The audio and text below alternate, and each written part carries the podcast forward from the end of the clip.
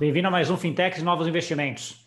E hoje eu trouxe aqui o Reinaldo Rabelo, que é CEO do Mercado Bitcoin, para entender o que eles vão fazer agora depois dessa captação que eles fizeram. Tudo bom, Reinaldo? Olá, Gustavo. Muito prazer estar aqui de novo, né? A gente falou em abril do ano passado e agora falando nesse momento que é importante para o mercado Bitcoin, mas também importante para o ecossistema cripto brasileiro, né? A gente tem um processo de captação relevante, né, em uma exchange brasileira. Então, a gente acredita, né, que esse movimento demonstra aí confiança, né, dos investidores no nosso ecossistema, que está cada vez mais maduro. Tá bom. Você colocou um ponto aí, né, que a última vez que a gente já falou, já tem uma gravação aqui que a gente falou sobre o mercado Bitcoin lá em abril do ano passado, né, que até a gente estava falando aqui, um negócio que, caramba, o tempo passou voando, né, faz muito tempo, né, e vocês passaram aí durante esse período, aí, algum período do ano passado, trabalhando aí nessa captação com os investidores, etc.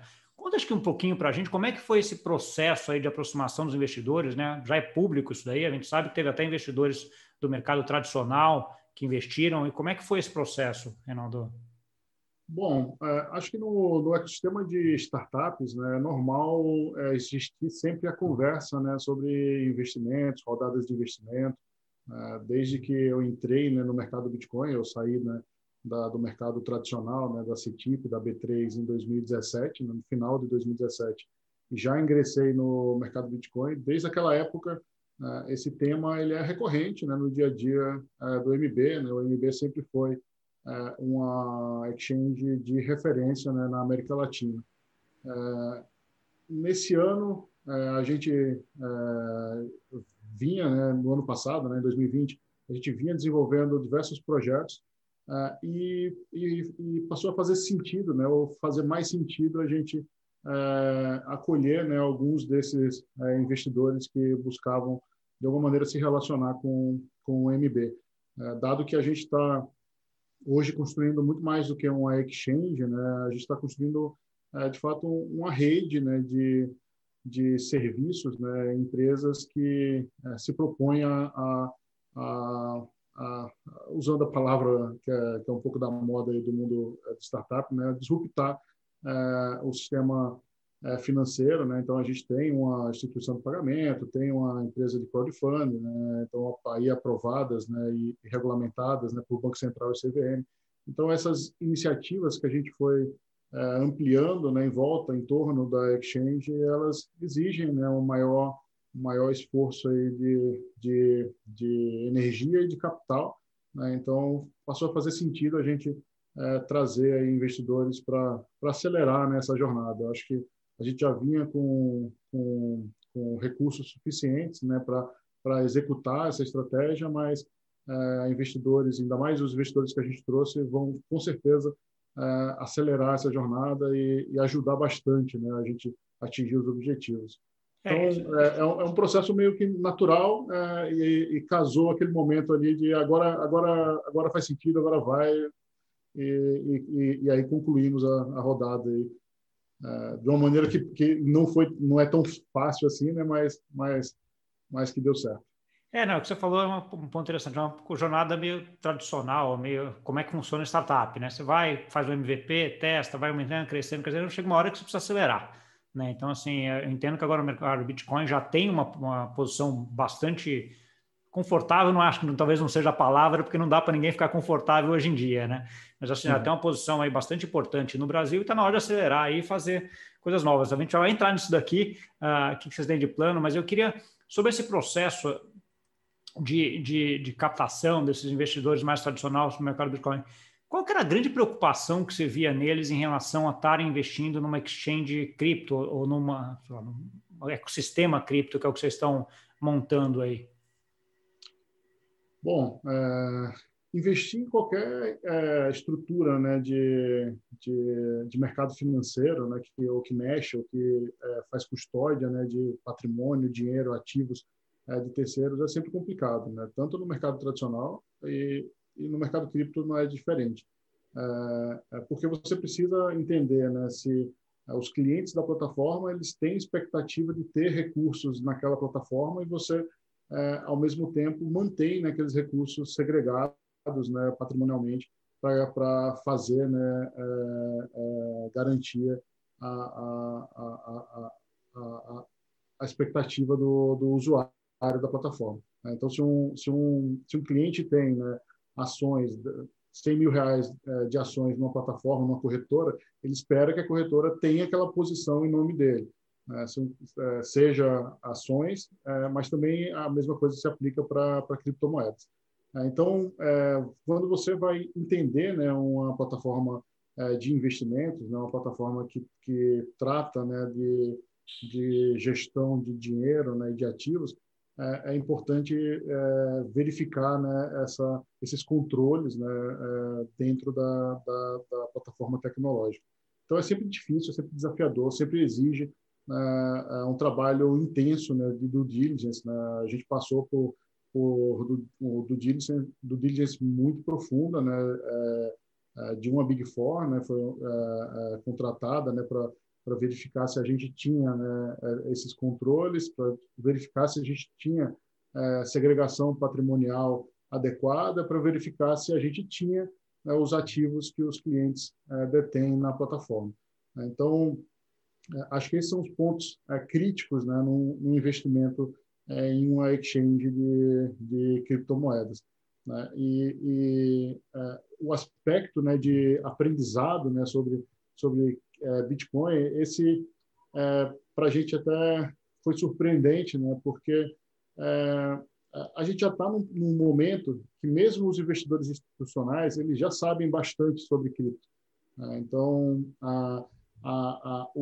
o gap de conhecimento ele é pequeno, né, e ele é facilmente coberto, né, por reuniões com o time que está tocando a operação. Então, a preocupação maior é, de fato, em verificar controles, ativos e gestão de patrimônio de terceiros, né, isso que gera maior... Que envolve muito aí, no caso, uma questão de processo, né, Reinaldo? Então, assim, acho que diferente do mercado tradicional, onde a gente já tem lá vários agentes segregados e cada agente com as suas funções, quando a gente vai para o mercado cripto, isso não tem, né? Então, você acaba tendo que fazer processos para meio que ficar parecido, vamos dizer assim, para você ter a mesma, não talvez a mesma segurança, mas uma segurança parecida com o mercado tradicional, né? Eu até vou ser um pouco ousado aqui para dizer que, na verdade, a nossa segurança, né, ela é maior do que no mercado tradicional. Porque quando você consegue, né, convencer, principalmente as auditorias, né, as empresas que fazem essas verificações, né, sobre como verificar, né, a manutenção, né, de ativos em custódia, esse processo ele é muito mais fácil de ser verificado do que numa estrutura tradicional que você precisa... Mais transparente, né? Exato. Esses números intermediários, né, que foram criados no mercado tradicional para gerar conforto, né, e gerar controle, gerar garantia, na verdade, hoje eles trazem fricção, né, porque você vai verificar uma posição numa corretora, você tem que ver a posição na corretora, ver a posição no custodiante, no administrador, na depositária, na registradora. Você acaba tendo que fazer uma auditoria, de certa maneira, em 12 intermediários, em vez de você verificar puramente o ativo. Né? Quando você fala em criptomoedas, a auditoria ela consegue enxergar, né, os bitcoins, né, na posse daquela entidade de uma maneira muito simples, real-time, online, recorrente. Então, durante o processo do diligence, aquela informação, né, do volume de custódia, a gente nem precisava mais interagir com a auditoria. Né? Eles já verificavam aquela posição. De certa forma, a gente só precisa saber qual que é a chave pública ali para checar, né? Mas a informação está ali, está disponível para todo mundo. Né? Exato. Você consegue ir assinando, né, aquele endereço, né, aqueles endereços colocados como custódia, e a auditoria vai verificando aquilo de forma recorrente. Então, de certa maneira, a gente tem um processo que ele é melhor, né, do que numa operação tradicional. E a verificação, né, do que significa, né, o direito, né, dos usuários na plataforma, aí é commodity, né, aí é qualquer plataforma de gestão de escritural, né, de direitos, né, dentro da plataforma, funciona do mesmo jeito, né? Aí as empresas de verificação de plataforma, né, de auditoria de plataforma, elas facilmente conseguem identificar qual é aquele número, você bate com o número da custódia, de certa maneira tá feito, né? Você sabe que a operação tá justa, né? E a gente sempre tomou cuidado, né? Desde 2013, né? O mercado Bitcoin ele é super organizado, né? Desde o cadastro, né? Desde do KYC, né? Desde o conheça seu cliente, conheça suas transações, até a gestão de patrimônio, né? Nunca houve confusão patrimonial, tanto em cripto como em reais, né? Em reais, os reais de operação, né? Apesar de a gente não ter a segregação de contas do ponto de vista formal, a segregação de contas ela é feita do ponto de vista operacional muito bem, inclusive com a operação que foi montada, né, ao longo dos anos, em parceria com o Plural, né, com o Banco Plural, quase todos os controles operacionais aí funcionam de maneira automatizada, né, junto à instituição financeira que faz a custódia fiat, né, a custódia de dinheiro. Então, é como se, né, desde 2013 o mercado Bitcoin estivesse pronto para esse tipo de verificação. Entendi. Ah, que bom, isso é um processo, né? Isso aí não se constrói do dia para a noite, né? Então, assim, foi um processo e cada vez melhorando e para chegar onde está e certamente vai melhorar mais para frente.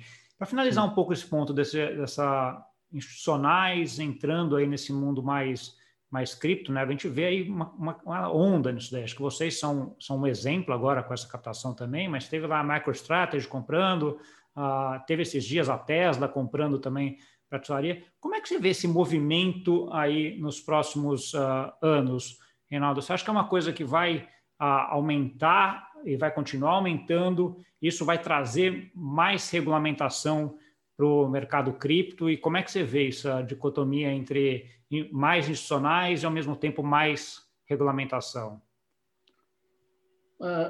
Acho um processo natural, né, e é evolutivo, né, e ele é acelerado cada vez que o assunto se torna popular, né? Então, nas ondas de popularização, né, das criptomoedas, sempre acelera-se o processo de discussão, de regulamentação, né, de ajustes de processos e coisas tais. Eu conheci, né, o mercado de criptomoedas em 2015, né, eu já conhecia de notícias, né, mas em 2015 eu comecei a estudar, né, mais a fundo Bitcoin e blockchain, né, porque nessa época eu estava dentro da CETIP, né, e a gente tinha um receio, né, de que o blockchain, como registradora, poderia, de alguma maneira, disruptar, né, a CETIP enquanto registradora, né, porque muitas operações que acontecem dentro de um blockchain público até, elas dispensariam, né, atividades que são feitas dentro de uma estrutura como a CETIP, né, como os DVPs, né, entre partes que estão negociando. Essas partes podem simplesmente convencionar o uso de um smart contract e não precisar de uma CETIP para fazer essa intermediação. Muitas dessas operações elas já ocorrem dentro de um ambiente eletrônico, né? Ainda que não digital, né? Mas acontece dentro do ambiente eletrônico, mas poderiam migrar para um ambiente digital. Então, nessa época, né, que eu conheci Bitcoin e blockchain, a impressão, né, que esse ecossistema causava, né, para todos no meu entorno era de que era um mercado totalmente desorganizado. Ele não era totalmente desorganizado, né, mas faltavam muitos elementos, né, de convencimento, né, do mercado mais leigo, né, daquelas pessoas e de reguladores que não estão no dia a dia do ecossistema e precisam de algumas referências, né, de governança e de processos para se sentir mais seguras. Hoje, né, de 2015 até aqui, muita coisa aconteceu, né, muita coisa aconteceu. E não só, né, no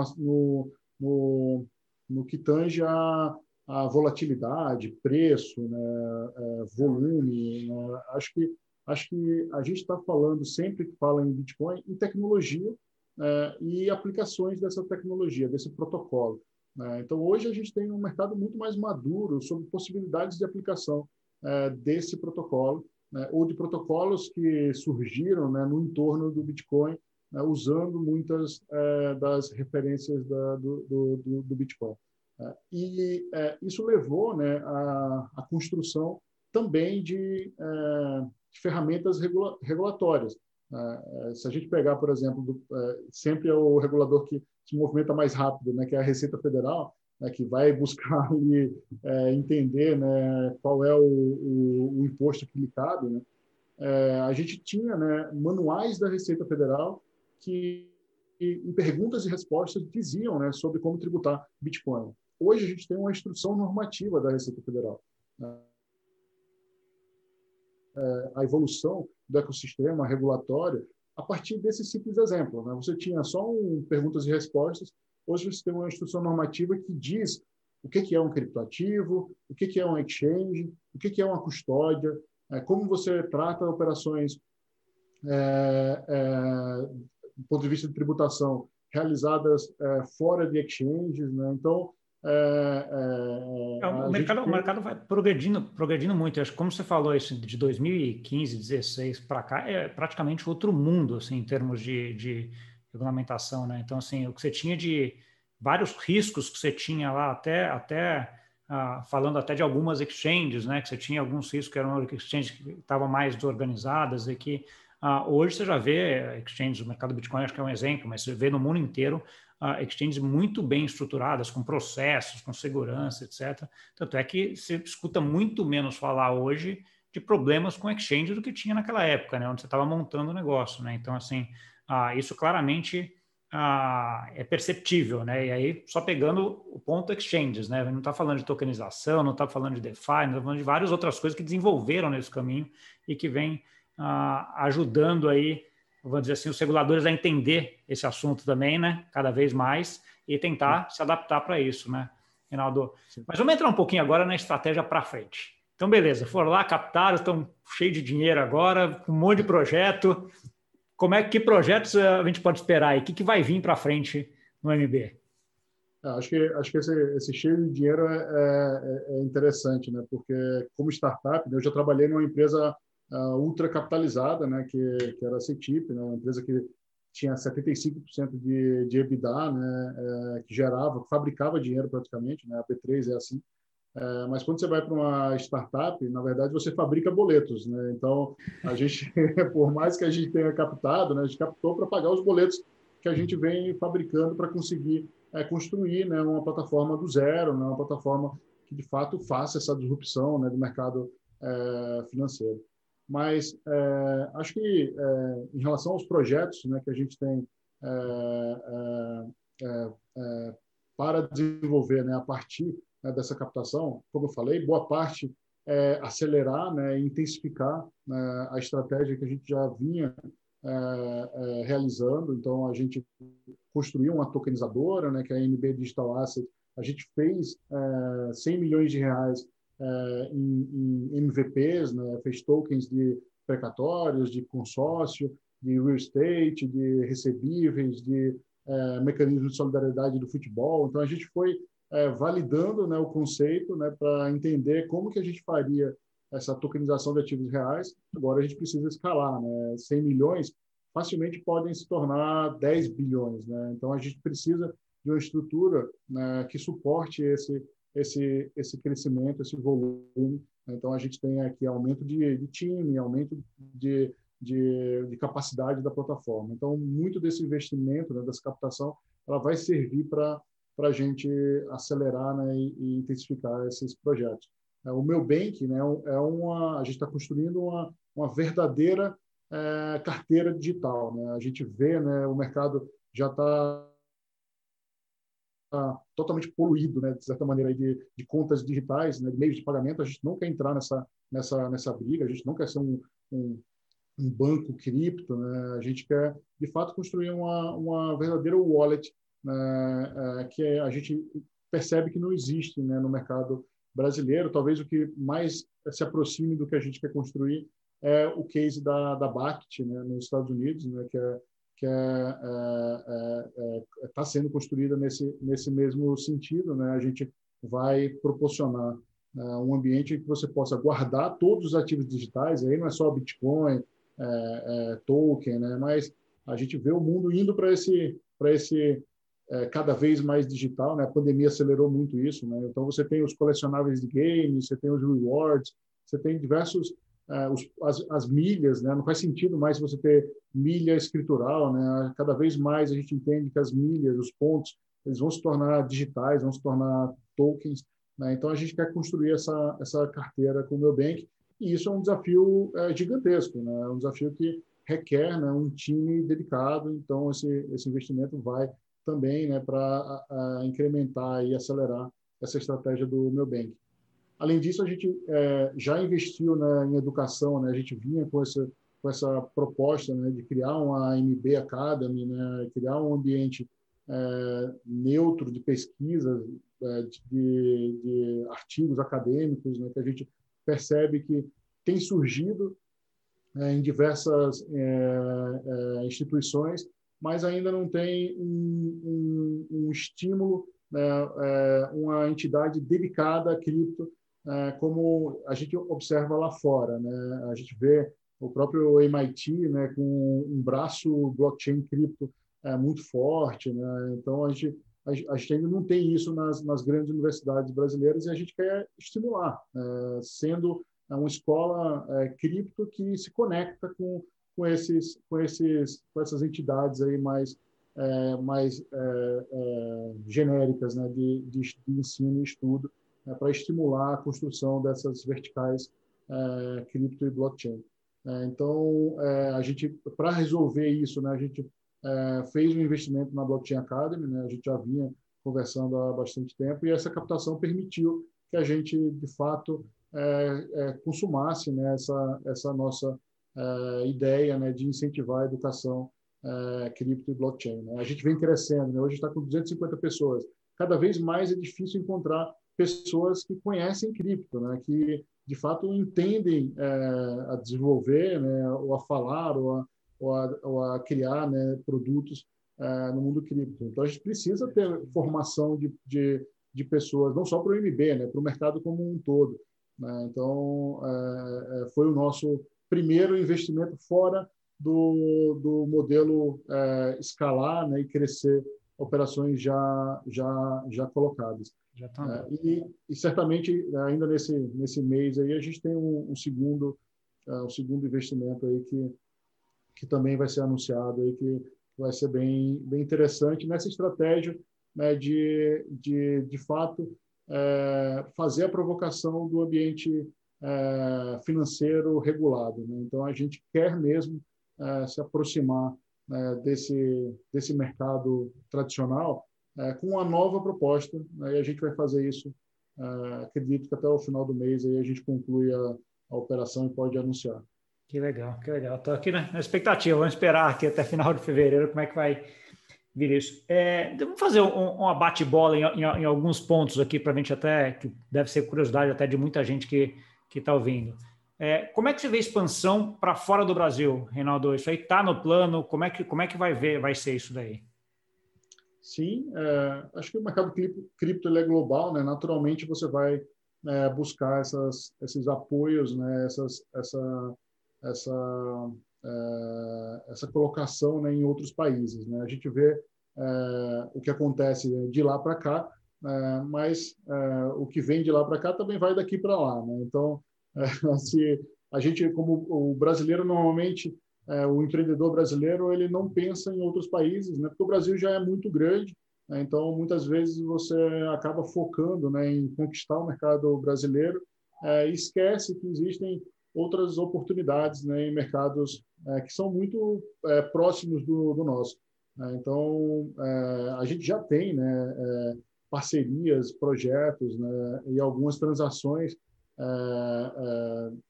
internacionais, mas o que a gente fala, né, em posicionamento internacional agora, de fato, é ter um CNPJ, né, em alguns países que a gente já identificou como target, né, que a gente já vinha conversando e construindo, né, esses cases, né, e esses países a gente já até comentou, né, México, Argentina e Chile, né, são países que estão mais próximos do nosso target, né, e a gente entende que isso vai facilitar a construção de uma plataforma latina, né, de uma grande plataforma da América Latina, e aí depois a gente pode pensar em Estados Unidos e Europa, né, que já tem grandes players dominantes, né, então não faz sentido começar por lá, né, por isso que a gente não está começando, né, por Europa e Estados Unidos, não porque a gente não quer chegar lá, a gente quer chegar lá sim, mas... Vai subindo. Vamos com calma, que a gente vai mais rápido. Entendi. Uma outra coisa, alguns dias atrás, eles até listaram o token da MOSS, né, da MCO, que é um token diferenciado, né? Crédito de carbono, uma coisa... dá para a gente esperar coisas nesse sentido para frente também, uns tokens diferentes aí para vir em termos de listagem? E já aproveitando uma outra provocação aqui, e DeFi? A gente vai ter listagem de token de DeFi também aí no mercado Bitcoin?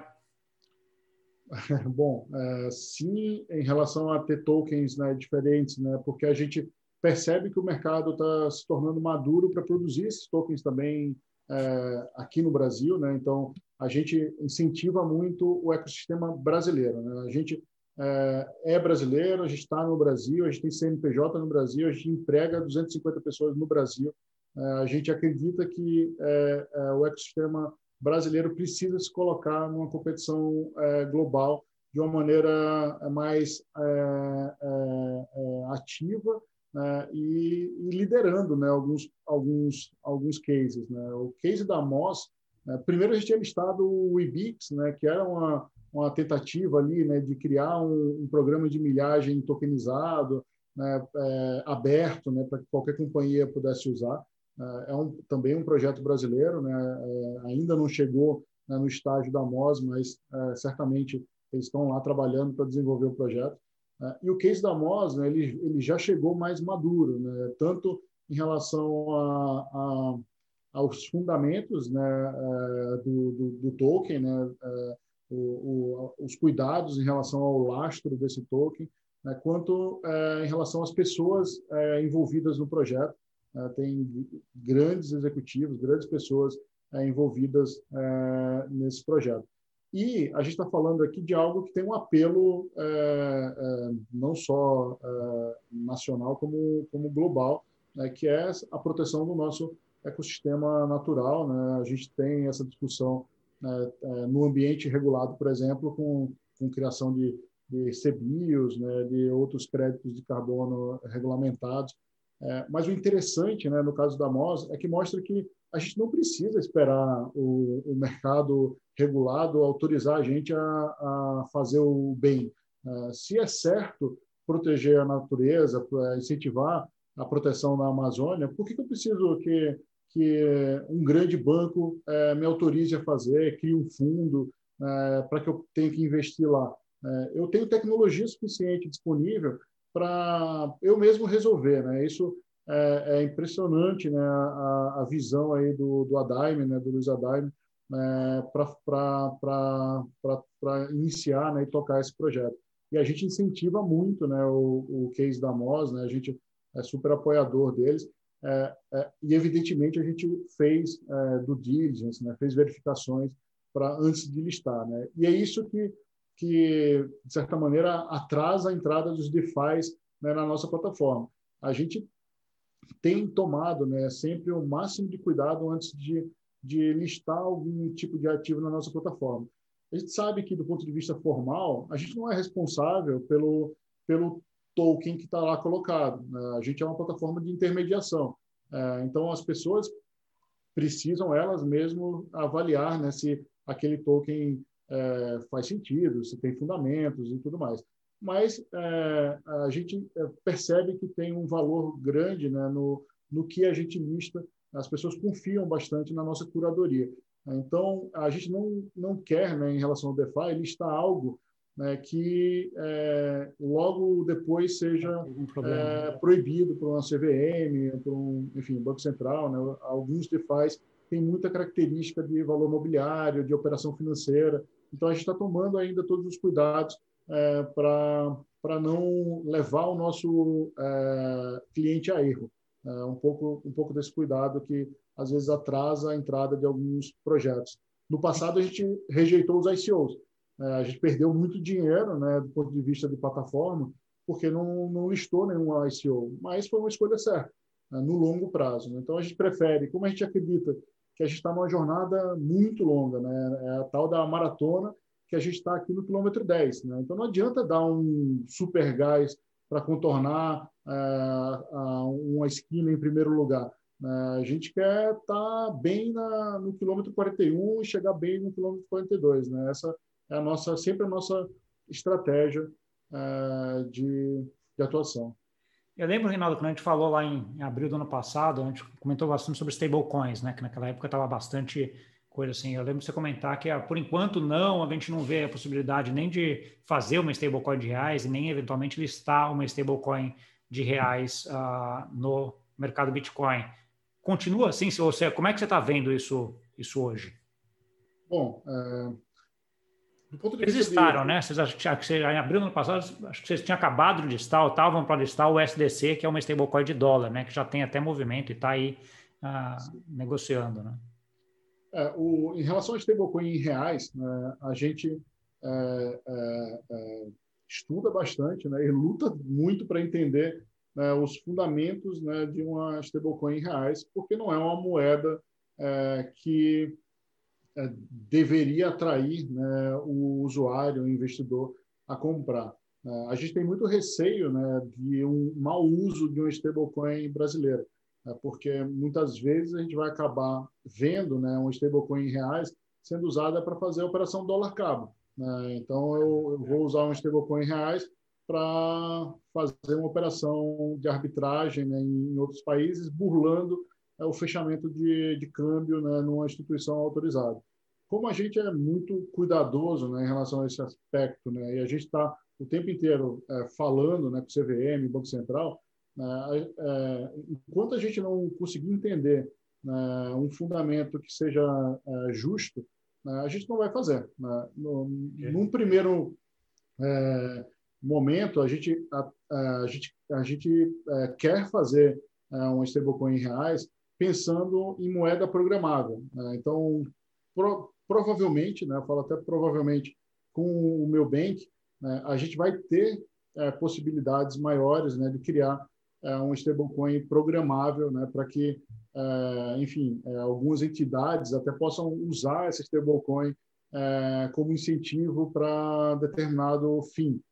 Por exemplo, a gente fez um projeto no Ministério do Turismo, né, teve uma competição, um concurso, um programa, a gente ficou ali entre os 10 melhores avaliados, né, eram uma competição conduzida, né, incentivada por um organismo internacional de turismo. A gente criou uma moeda programável do turismo. É um stablecoin que seria criada, né? O mint ali seria feito por incentivo de patrocinadores do turismo ou mesmo do governo, né? E o uso seria feito somente em locais vinculados ao turismo. Né? Então, se eu quero incentivar o turismo em Sergipe, né? Eu sou sergipano, né? Então eu quero ter mais turistas lá nas praias de Aracaju, eu posso criar uma stablecoin patrocinada por empresas locais, né, bancos locais, empresas locais, que somente pode ser usada em locais de turismo em Sergipe. Né? Então, isso sim é interessante, mas a gente ainda não conseguiu juntar todos os interessados para fazer. Então, ainda está no Icebox a nossa stablecoin, mas em algum momento vai derreter aí esse box aí, a gente vai fazer. Tá bom. Uma última dúvida aqui em relação a programas para frente é a parte de derivativos. Então, a gente já vê grande parte das corretoras internacionais, as exchanges internacionais, entraram esse último ano e meio, mais ou menos, aí com derivativos, né? Futuros, algumas até com opções, etc. Dá para esperar o mercado Bitcoin entrar nesse mercado também? Acho que essa, dando um pouquinho de spoiler aqui, né? Acho que essa iniciativa que a gente vai anunciar aí até o final do mês, acho que ela vai ser a entrada, né, nesse mundo de operações com cripto reguladas, né? Então, a gente quer sim fazer derivativo, fundos, todo o kit, né, de produtos do mercado tradicional, e a gente entende que a gente tem a capacidade de fazer isso muito bem, porque a gente conhece muito de cripto e a gente conhece muito de mercado regulado, né? Hoje, né, eu diria que dessas 250 pessoas, né, que a gente tem hoje no time, fora 50 pessoas que orbitam, né, como advisor, conselheiros, investidores, metade é do mercado cripto, metade é mercado tradicional. Então, a gente pode atuar nos dois mercados, né, e fazer a gente servir como ponte, né, de junção entre os ecossistemas cripto e tradicional, fazendo, né, como até antes a gente conversava, né, fazendo esse mix perfeito aí, né? Você não vai ter um mundo totalmente disruptivo, né, e não regulado, e você não precisa ter o mundo totalmente atrasado, né, e tradicional, sem sofrer, né, com novas propostas que esse mundo disruptivo traz, né? Então, a gente quer ser essa ponte, a gente quer unir esses dois mercados e evoluir, né, e fazer com que esse mercado evolua. Tá bom. Estamos chegando aqui no final, no tempo mais ou menos que a gente tem, Renato. Eu queria te fazer duas perguntas, duas pontos aqui. O primeiro é, se olhando, estamos fast forward aqui 5 anos, você está daqui 5 anos e analisando essa trajetória, como é que você vai avaliar o que vai ser sucesso? Onde vocês querem estar daqui 5 anos para falar assim, cara, eu tive sucesso, a gente fez o que a gente queria, né? Então, assim, qual que é esse estado que você quer estar lá? E depois deixar uma última mensagem aí para quem está acompanhando a gente aqui. Bom, acho que a gente...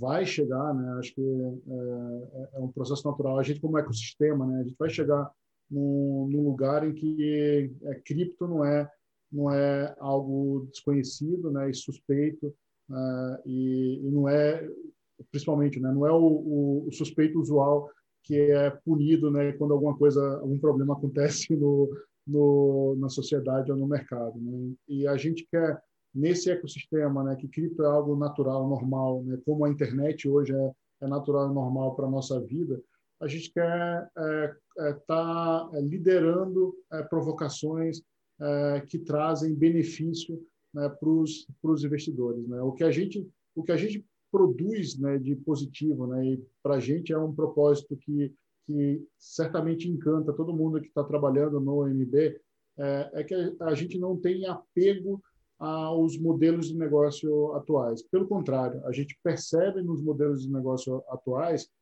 falhas relevantes no tratamento do investidor. Então, muita gente fala assim, mas uma DTVM tradicional poderia ser um exchange. Poderia, mas teria que mudar o modelo de negócio deles, né? O ponto lá não é tecnologia. Assim como para o Itaú, não era a tecnologia que impediu o Itaú de ser o Nubank. O Nubank não trouxe tecnologia, o Nubank trouxe um novo modelo de negócio. Então, a gente quer, daqui a 5 anos, né, que esse modelo de negócio que a gente propõe, com menos intermediários e mais transparência em relação às taxas, aos spreads, aos RLPs, né, toda essa parafernália que existe no mercado tradicional, que rouba monte, né, do investidor, né, a gente quer que esse modelo de negócio, ele de fato tenha sido percebido, né, pelos reguladores e pelos investidores. E acho que como mensagem final, a gente tem sempre se preocupado, né, todos nós que atuamos no ecossistema cripto brasileiro, em falar sobre com quem você se relaciona, né? Toda vez que acontece esse movimento de popularização do Bitcoin, como a gente está vendo agora, né, a gente está num movimento em 2021 que é muito parecido com o movimento de 2017 em relação a awareness, né, do tema cripto, blockchain, é muito importante você entender com quem você está se relacionando. Muitas vezes, né, a proposta de uma taxa menor, a proposta de um retorno maior, ou nós que somos brasileiros, muitas vezes nos encantamos com os estrangeiros que estão vindo para o Brasil. Tá, legal. Quem é esse CNPJ? Né? Quem é que está por trás desse CNPJ? Se eu tiver que reclamar, eu reclamo para quem? Essa entidade, ela respeita as nossas leis, porque é muito fácil, né, a gente olhar e até muitas vezes bater palma quando vem uma entidade dessa e fala que não cumpre a IN 1888. Ah, eu não vou reportar seus dados para a Receita Federal. Beleza, mas ela também não vai pagar impostos, ela também não vai respeitar a LGPD, né? Então seus dados vão ser vendidos. A gente está vendo aí um caso recente aí da Discord, né, que tem roubo de dados, né, de uma plataforma internacional. Ela também não vai respeitar a lei de defesa do consumidor, ela não vai te respeitar quando você precisar, né? Então, é muito importante, né, que o consumidor esteja atento com quem ele está se relacionando. Acho que esse é o recado final. Não, e acho que isso vai em linha até com o que eu falo, que é o Dyer, né? Do your own research, né? Faça a sua própria pesquisa, né? Vá, pesquise, vá fazer, porque assim, querendo ou não, a gente está mexendo com dinheiro aqui, de certa forma, né? Então, assim, pode discutir se é dinheiro, se não é, etc., mas é um valor, né? Então, assim, mexer com valor, você não vai pegar o seu valor e dar para alguém que você não sabe quem é, né? Então, tem que saber quem é, ver lá e colocar, concordo completamente. E também aquela história, não tem free lunch, né? Não tem almoço grátis em nenhum lugar, né? Se a oferta é muito grande, cara, já desconfia, né? Pode ser que até seja verdade, cara, mas faz uma pesquisa maior ainda, né? Porque a chance de ser um negócio que depois vai trazer mais problema do que resultado é grande, né? Então, ainda mais quando a gente fala em mercado de investimentos, no mercado que mexe com dinheiro. Basta ver o que aconteceu recentemente ali no caso da GameStop com o Robinhood. Ninguém entende como que a Robinhood faz dinheiro, né? Porque eles cobram taxa zero para tudo. Quer dizer, ninguém entendia. Agora todo mundo entende. O Robinhood ganha dinheiro vendendo sua operação, né? Então você sempre vai perder, né, numa plataforma que te cobra taxa zero. Quando a plataforma te cobra alguma taxa, pelo menos você joga em equilíbrio, né? O jogo, você tem um fair play ali naquele ambiente. Se você está entrando de graça, né, você está sendo servido. Nem está percebendo. Essa máxima, você comentou isso daí da Robinhood, agora eu estou terminando de ler um livro chamado Dark Pool, cara, que é como os caras colocaram todos os robozinhos e sistemas eletrônicos na final da década de 90, assim, nos Estados Unidos, e começaram a fazer front-running, né, em todas as operações, porque eles liam os dados e ele via que você ia comprar, antes de você comprar, ele ia lá e comprava para ele e depois daí vendia para você porque sabia que você estava indo comprar, né? Então, assim, é um pouco desse modelinho que... Isso aí não estamos falando no final da década de 90, né? 2020, pô, esse negócio já está muito mais rápido, muito avançado, é um pouco do que você está comentando, né, em relação a essas plataformas, né? Então, assim, acho bem válido, acho que é importante isso mesmo, tem que saber onde você está pisando e fazer muito bem. Reinaldo, brigadão aqui por todas as papas, acho que um papo bem aberto e bem didático, acho que ficou claro, acho que para mim e para todo mundo que vai ver aí, que vocês estão, o caminho que vocês vão trilhar. Muito sucesso, né? Espero aí que para vocês e para o ambiente cripto aí no Brasil, vocês consigam fazer isso, porque acho que é espetacular a forma e o que vocês estão pretendendo. Tá bom? Parabéns. Obrigado, Gustavo. Obrigado a todos que assistiram aí também. Tá bom. E para você que nos viu, não esquece de dar o like, compartilhar com aquele amigo e amiga que viu aqui uma história inspiradora dentro de cripto brasileira e que vai fazer sucesso. Tá bom? Obrigado para todos aí e até semana que vem.